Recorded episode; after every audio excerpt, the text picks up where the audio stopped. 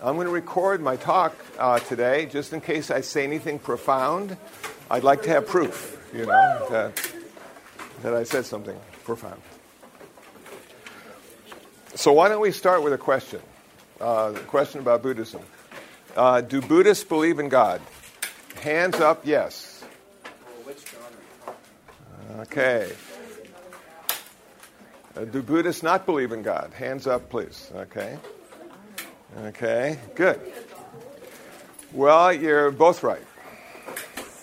So the, the idea is the Buddha believed in gods, but he, he was in India, so you know there was not just one God. There is a hierarchy of gods. You had the really important ones and the not so important ones. And you had a lot of them. And Buddhism, as you know, after studying a little bit in your books, is about suffering and the end of suffering. So, as a Buddhist, we do not, we do not blame God for our suffering. As a Buddhist, we do not ask God to end our suffering. So, I think Buddhism is really unique because it's not atheistic, it's not theistic, it's non theistic. It's not that we don't believe in God, it's not that we do believe in God, it is we don't know but whatever God might be is not going to help end my suffering. So, as long as we've had God, humans have suffered. Now, can anybody give me a definition for suffering? This is a sort of a tough one because we use the word a lot in Buddhism, but when it comes to, well, this is what suffering is, oftentimes everybody becomes silent, just like now. So, do, would anybody like to make a guess? Yeah, suffering is. I'm sorry? Pain? Is that announcement? Yeah. Okay. I'm going to sit down while the announcements are. Good morning, Sea Kings. Wow. It's homecoming week. There's a rally Thursday. I'll sit over here. Make sure you come out to the dance Friday. Tickets are on sale in the student zone. That's all I have for you today. Fantastic. Okay. That's scary.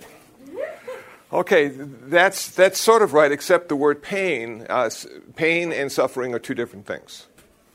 So, which is interesting, isn't it?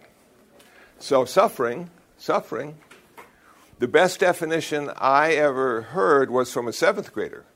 In Glendale, California, I was giving a talk in their history class about Buddhism.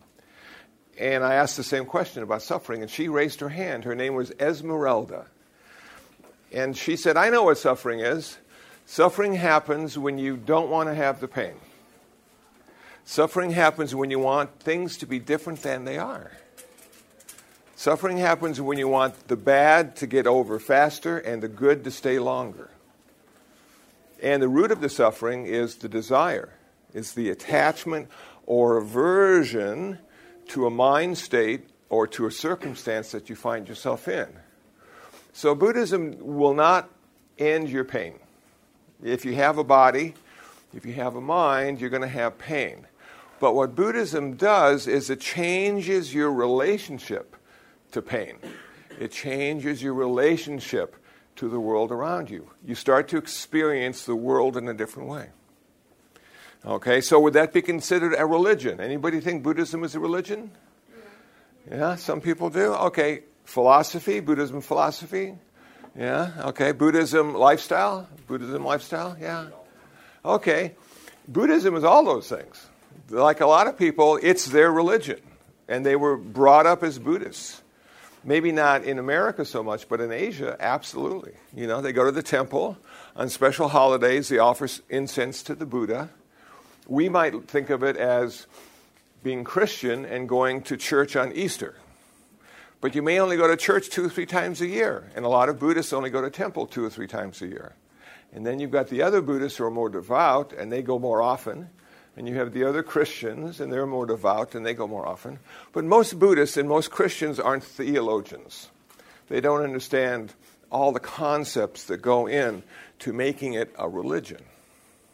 So when you become a monk, like I did, you do a lot of studying and a lot of practicing. So you practice meditation. What do you think meditation does? Anybody have an idea? Meditation, yes. Gives you of mind. I'm sorry. Sorry. gives you peace of mind. It gives you peace of mind. It can, absolutely. But I think the key word in that sentence was mind. Meditation changes your mind.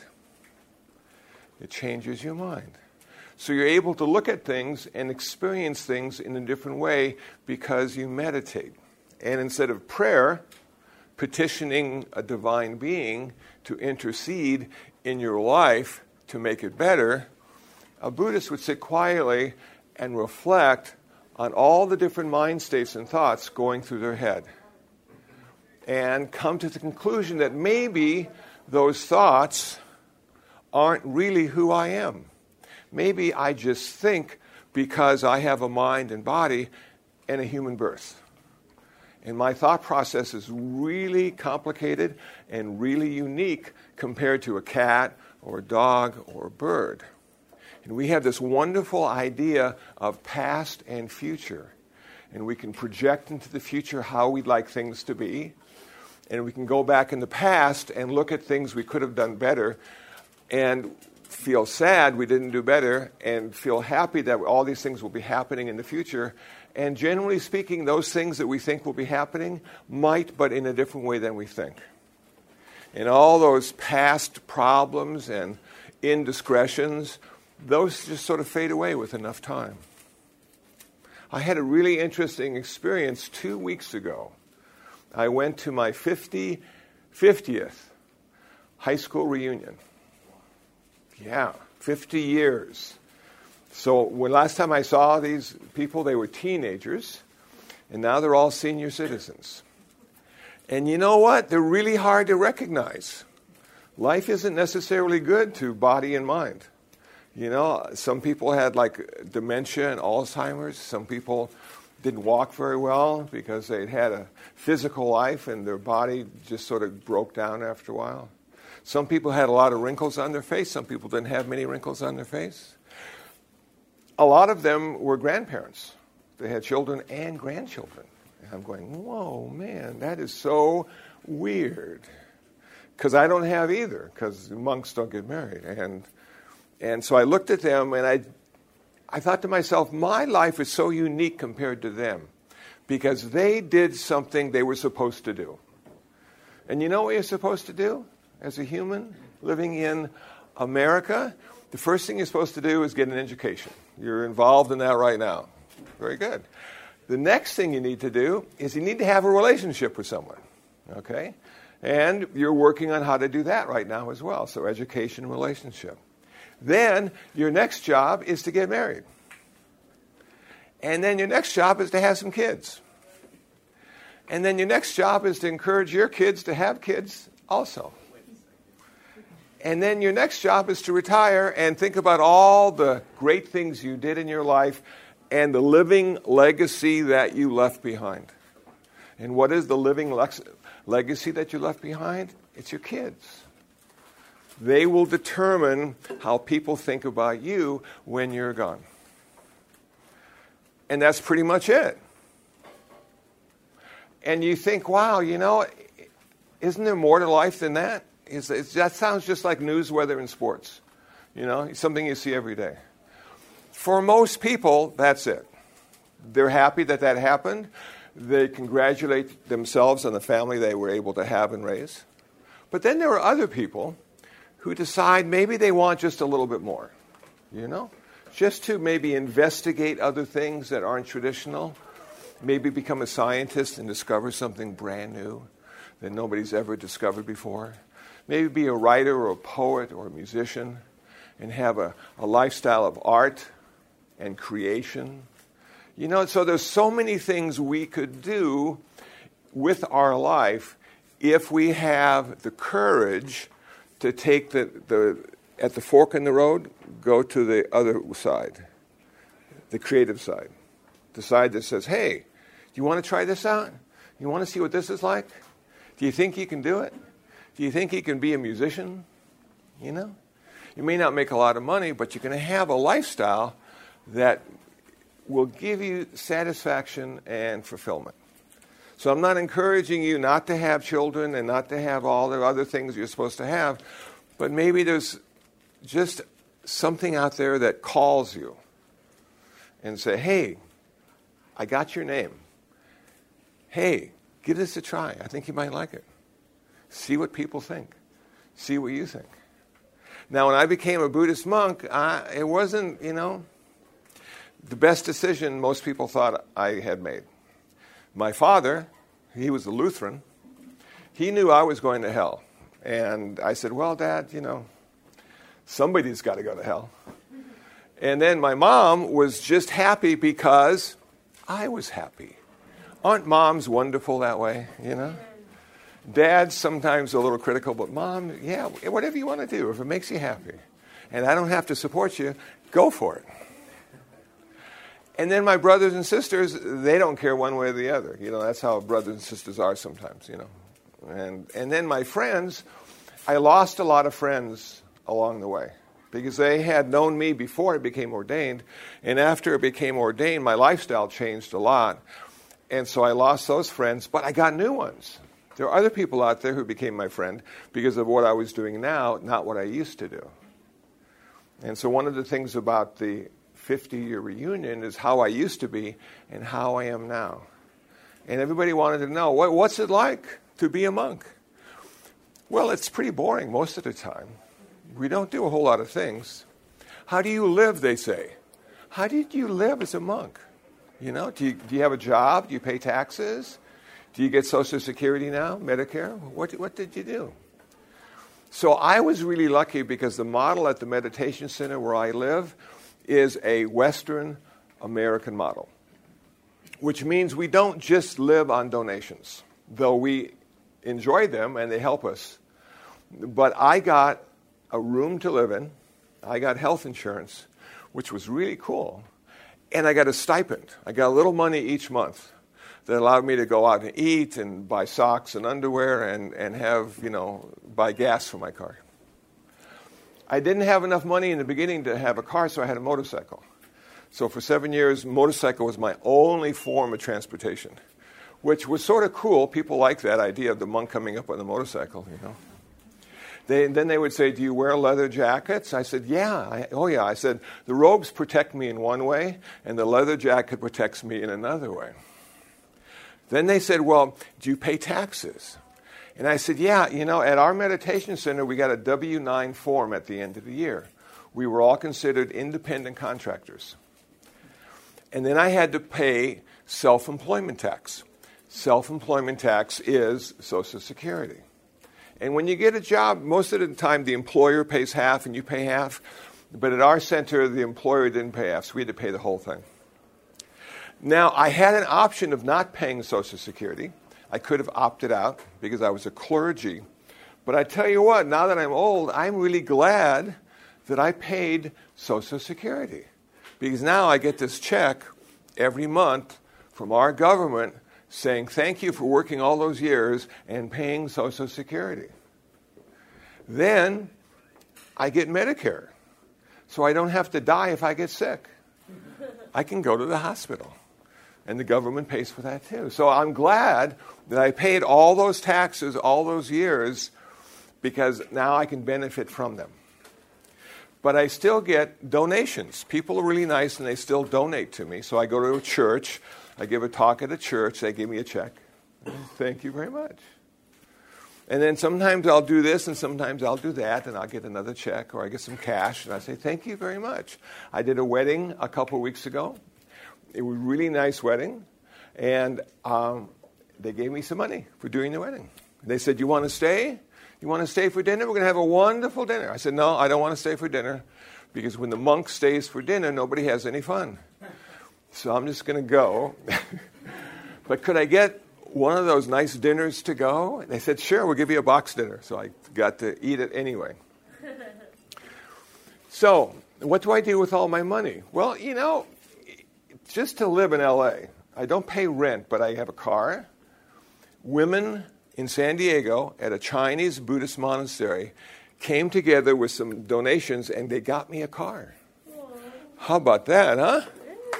Yes. Now, the problem with a free car is registration, insurance. Nothing's ever free. It just starts free. And then it just costs you a whole lot of money to keep it going. New tires, new struts, you know. A few thousand dollars later, you still got the car, the free car, but you spend a couple thousand dollars. Did that happen on Oprah? She gave everyone in the audience BMWs. I think so, something like Like, that. More than half had to give the BMWs back because they couldn't afford the tax and license. And Yeah, no, I know. It's a fortune. It's a fortune. Oprah. So be aware of free stuff when people will give you free stuff. So I take care of homeless cats. We have, right now, we have eight homeless cats in the backyard of our meditation center, and it costs about $100 a month to feed them. And I'm on Facebook. I have a lot of Facebook friends, and sometimes they'll give me money for the cats. Not for me, but for the cats. And I say, Thank you very much. The cats eat twice a day. In the morning, I give them a little wet food, in the evening, a little wet food, and all during the day, they have dry food.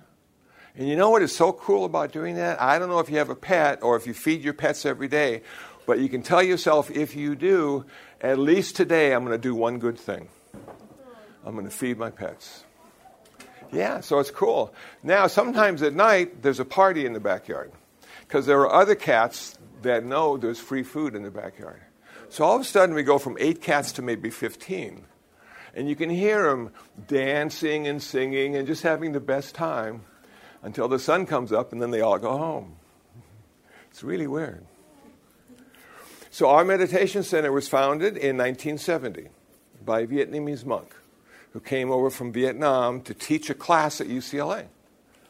And some of his students said, Why don't you start a meditation center? Because we'd like to learn how to meditate and find out about Buddhism. So he said, Okay, I will. Now, the center where I live is called the International Buddhist Meditation Center, and this is for people who only speak English. Because there are a lot of people who don't know more than English and they want to learn about Buddhism. And if you go to an ethnic temple, like a Chinese temple or a traditional Vietnamese temple, they speak Chinese and Vietnamese. They don't speak English very often. And so, our center, we only speak English, and because most of us were born here, we have concepts and stories that people can relate to and apply to Buddhism and make Buddhism real in America. Because it's not mystical schmystical, it's a very practical way of deciding how you want to live. So we're really happy that he started that center. He died in 1980, but his senior student took over. And she lasted until just a couple years ago when she passed away. Now we have another person who's running the center. And I've lived there for almost 25 years now. And it's been a great place to live because it's challenging to live in Koreatown. Why is that? Because it's an urban environment. We have more people living side by side than probably any place else. We have helicopters that cruise all day and all night. We have sirens right down Vermont Avenue because there's a police station and a fire station just two blocks away. All day, all night, you know, sirens, people need help, blah, blah, blah. Then the helicopters come. Then you hear yelling and screaming. We have a large homeless population. And I thought to myself, do I really want to be here with all this noise, with all these distractions? And then I thought to myself, well, you know, Buddhism is about suffering and ending sufferings. This is probably the best place to be because everybody here is suffering. So we got a lot to talk about, and it seems to be the case. But one day I'm going to find a little lake, you know, with a forest and just birds and maybe some raccoons and just sort of kick back and enjoy nature instead of the urban chaos that I find myself living in today. So, why did I become a Buddhist? Why did I even go to International Buddhist Meditation Center the first time? 28 years old. Okay, I had been a Lutheran. I went to high school. When I went to high school, it was really important to question all authority and not trust anyone over 30. So I became an agnostic. I thought, well, maybe there is something out there, but I don't know what it is. Then at the age of 28, literally one morning I woke up and I said to myself, I'm going to die one day. I'm going to die. And I don't know how to do it. And no one can tell me how to do it. So I said to myself, maybe I need a religion so I can die well. That day, I quit smoking after 14 years and never picked up another cigarette. A week later, I joined the gym to start exercising. I figured if I have to die, I'm going to live as well as I can before I die and be as healthy as I can. And then something dawned on me. I'm focusing all this stuff on my body, but how about my mind? Because does the body know it's even alive? I said. And I don't think our bodies know it, they're alive. They just do what our mind tells them to do. You know, we drive a car, our mind says this is drive a car. We're hungry. Mind says, okay, let's find some food. So the, the one part of me that was most afraid to die, which was my mind, I was just, I forgot about. So I bought this book by Huston Smith called World Religions.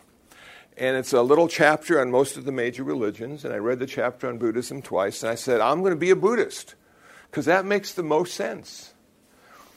And then I got the phone book. Remember the phone book? Long time ago, we had yellow pages. And I know. So I got the phone book, I Yellow Pages Meditation Center under M. It was there. International Buddhist Meditation Center. So I went and to learn how to meditate. I figure, okay, if I can get my mind ready to die, I'll be okay. Then I won't be so scared. And I'll know something about the process.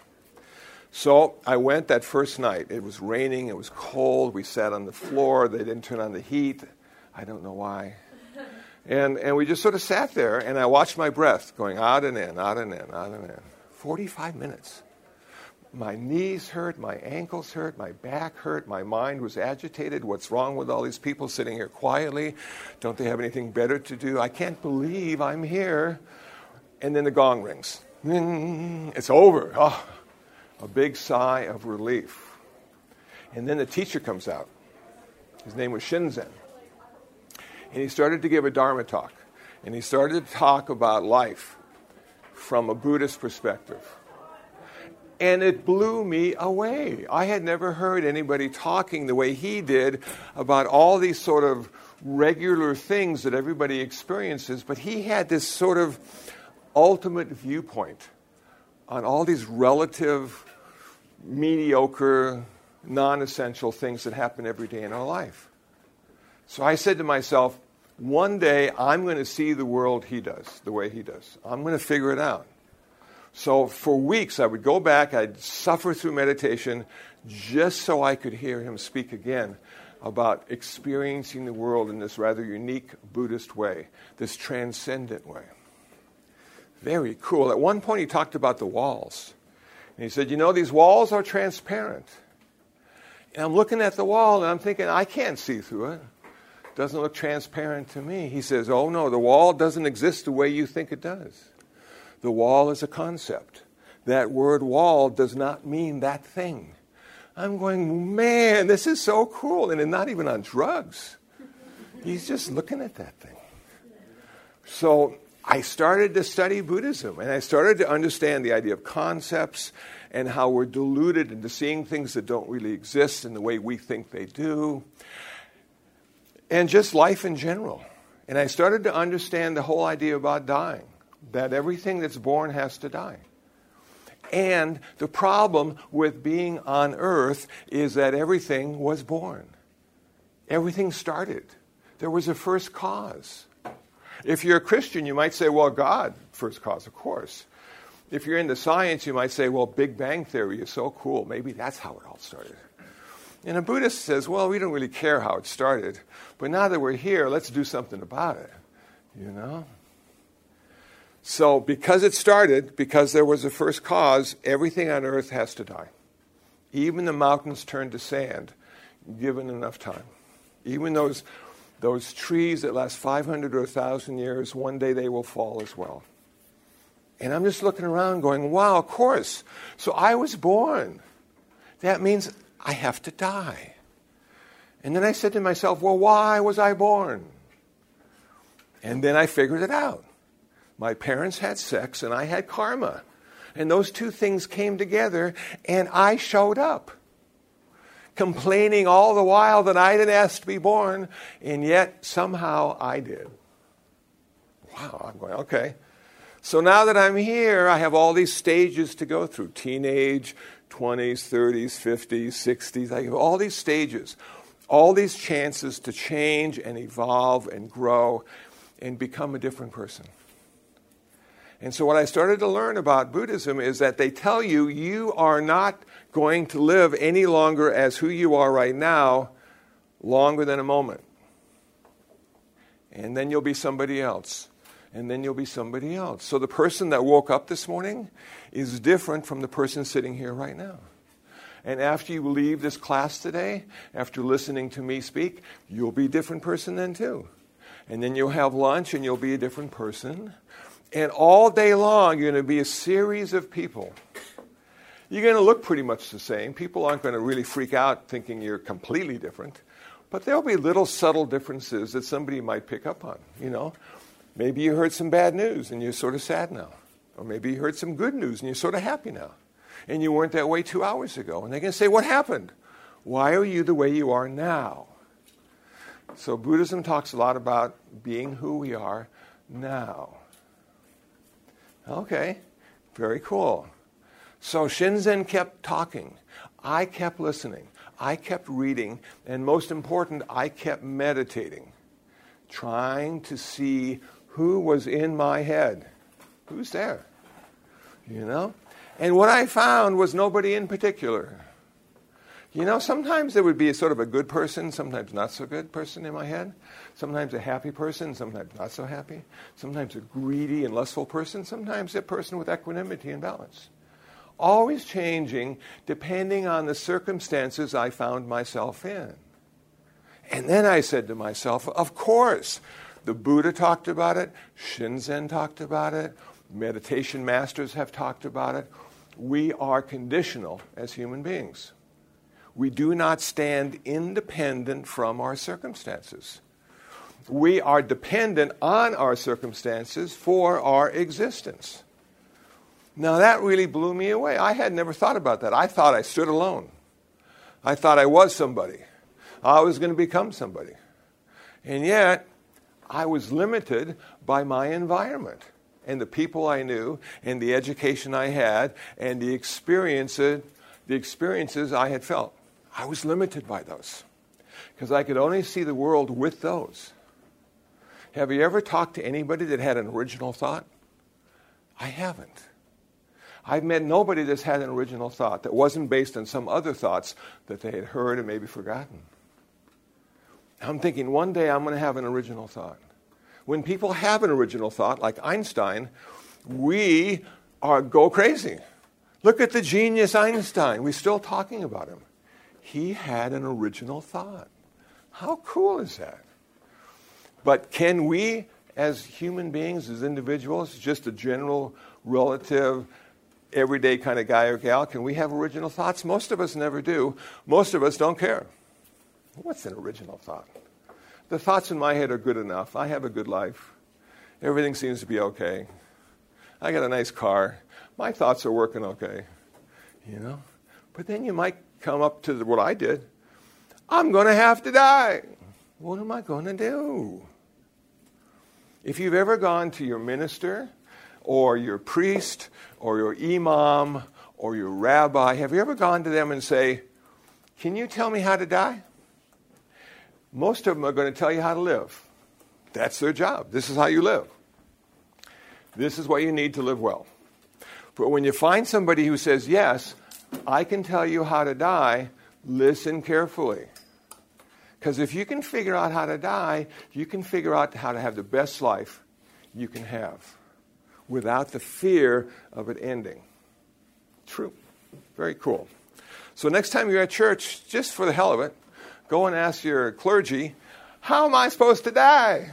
And see what he says. He probably won't say much. So there I was, sitting on the floor, meditating, studying all this kind of stuff, and then I found out about the Four Noble Truths. Man, okay. You know, they're, they're pretty easy. You read them and you go, yeah, okay, I understand. But do you really understand? I didn't. I had to read them a thousand times just to start to understand. So, that first truth is really a tough one for us in America, for us with a Western mindset. The first truth is life is ultimately unsatisfactory. And you go, no, it's not. Life's good. You're just a pessimist. Why do you say it's ultimately unsatisfactory? What a terrible thing to think every day that this life is going to be t- ultimately unsatisfactory. But the Buddha said, yeah, it is. I have come to understand that is the reality of our life. But it's not always unsatisfactory. There are like a re- lot of really good things, you know, dances, Disneyland, vacations. There are a lot of really good things that happen to us all the time. But the problem is they end. They don't last forever. They don't even last long enough sometimes.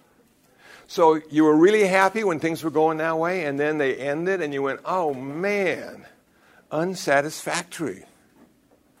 You know? And then when you're 16, you just feel so alive and enthusiastic. And then you get to be 60 and you go, I don't know. Do I want to leave the house today? You know? Ultimately unsatisfactory. You make a lot of money. Wow, this is really good. You lose a lot of money. Wow, this is really bad. Highs and lows, highs and lows, good and bad, good and bad. But it always ends up being ultimately unsatisfactory. First noble truth. Takes a long time to really appreciate that, but this is what I've come to understand. That if I think life is going to be ultimately unsatisfactory and something good is happening right now, I'm in. I want it to be there, completely, totally involved in what's going on right now. Because I know one day it's going to end. Maybe even one hour is going to end. Maybe even one minute. So I'm there enjoying it. Yeah, this is so cool. Fantastic. And then it goes away. And you go, yeah, well, I knew it was going to go away. But while I was there, I was with it. I was engaged. Okay. Now, it turns out to be bad, whatever it is. And you go, wow, it's really bad. But then you say to yourself, it's not going to stay that way. Everything always changes. The good always changed. The bad will change too. All I have to do is be here now until it changes. So you're engaged in your life, whether it be good or bad, because of that first noble truth. Okay? Second noble truth the reason our life is so unsatisfactory ultimately is because we have craving, desire, attachment, and aversion. Man, those things are like the worst. Desire. Have you ever wanted have you ever desired to have a boyfriend or a girlfriend and he or she paid absolutely no attention to you?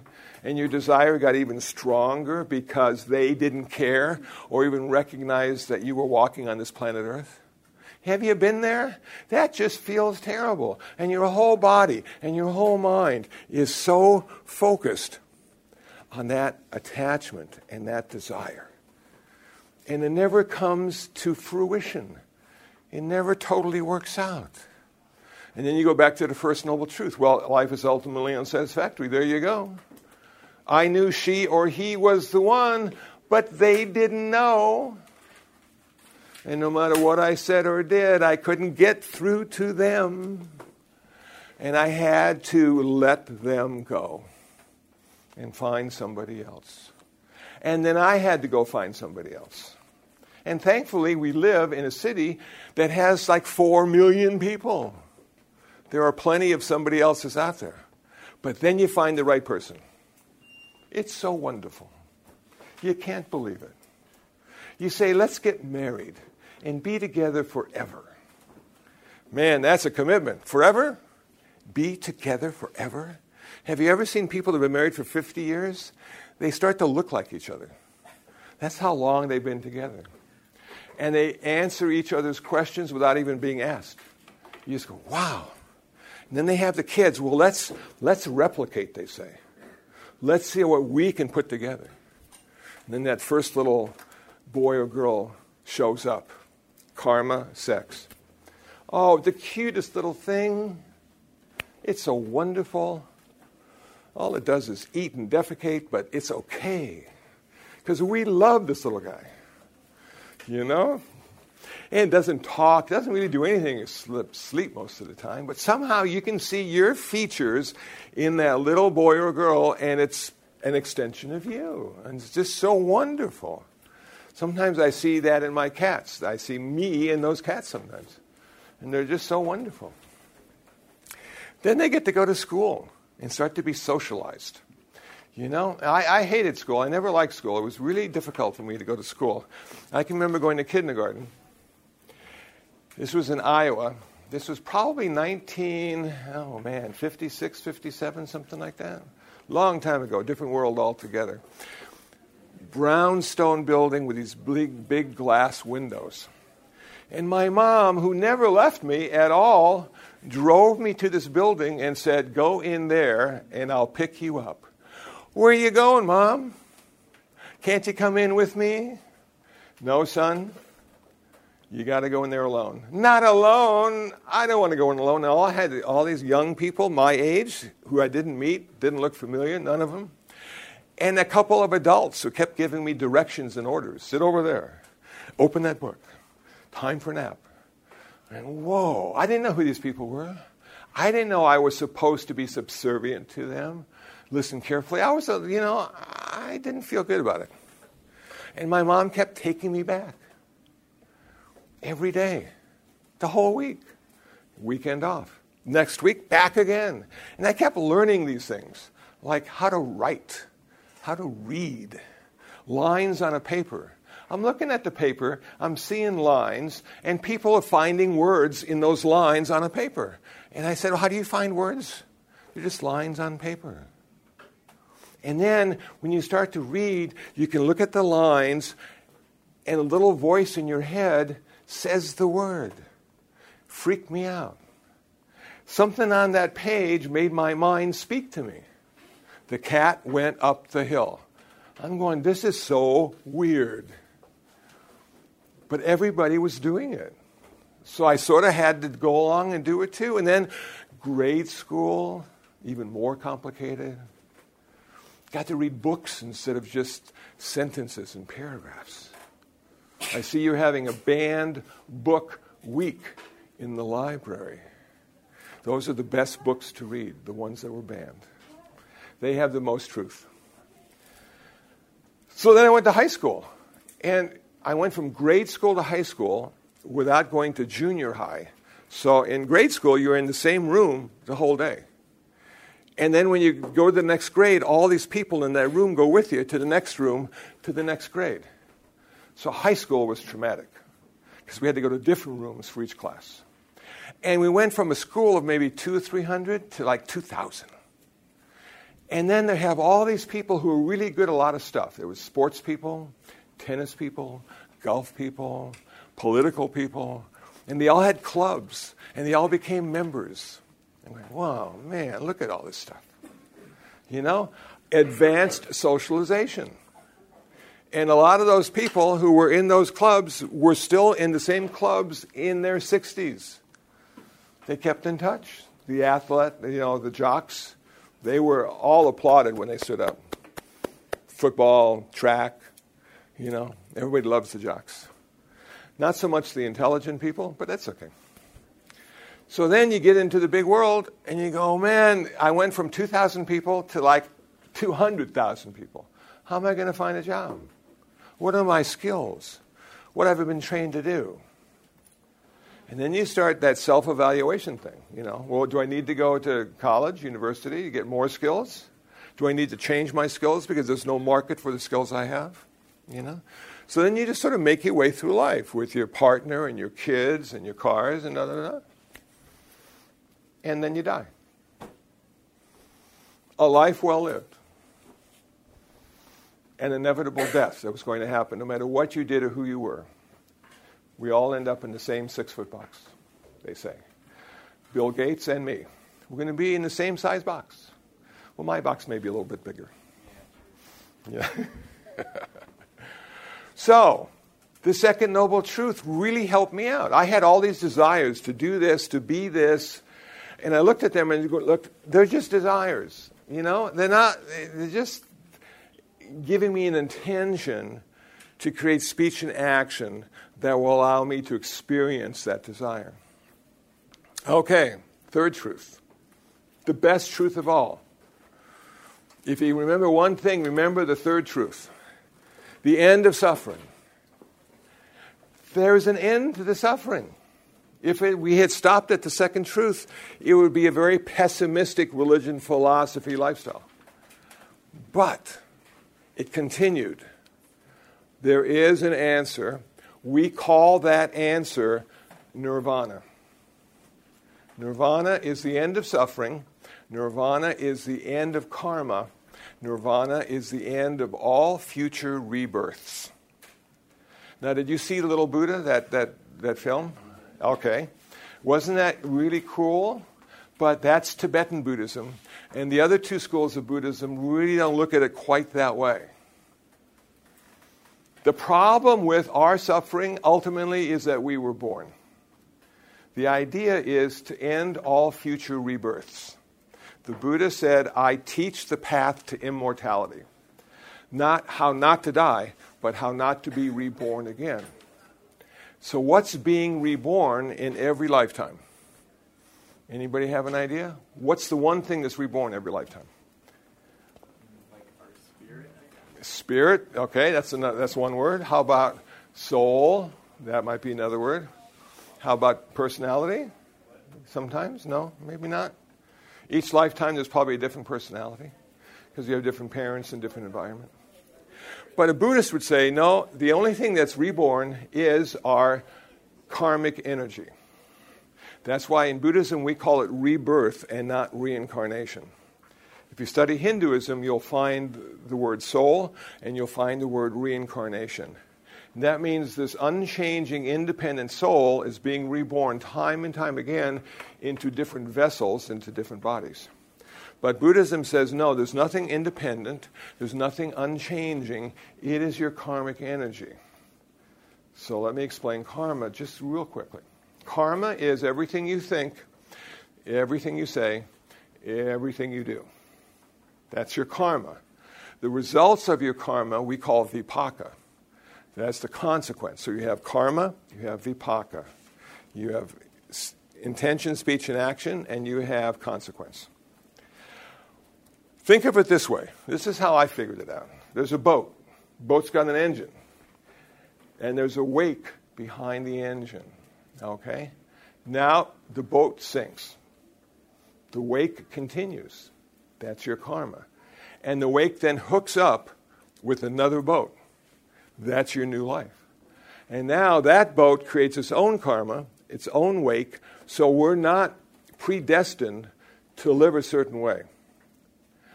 The karma gives us a starting point, and then what we do in this present moment changes our future. So some people are like born in Palos Verdes, good karma. Some people are born in South Central, not so good karma. But that's just where you start. And everything you think, say, and do from that day forth will be the new karma that will create the future for you. So some people have like a really good start and have just a terrible ending. Some people have a terrible start and a really good ending. And it's because of the karma they did in between the beginning and the end. So your life is up to you, is what this all comes down to. You're in charge. If you want to have a good day today, create some good karma. Say please and thank you. Help an old lady across the street. Feed a hungry cat. Anything that will change the course of your karma and the course of your day. So that's what karma is.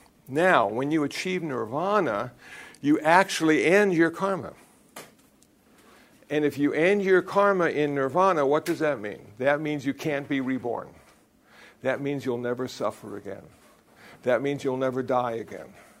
That means you'll never bury your parents again or all the pets you've had. So, not being reborn is a good thing. But now you're going to say, Kusala, that sounds a little nihilistic. Are we working hard not to exist? Is that the whole goal of Buddhism, not to exist? You know? And I think it's not. I think it works like this. I think what the Buddha did is he discovered how to exist without being born. And if you can exist without being born, you won't have to die. So there's like a whole parallel universe of people who have achieved nirvana, who are living in ultimate bliss and happiness and peace.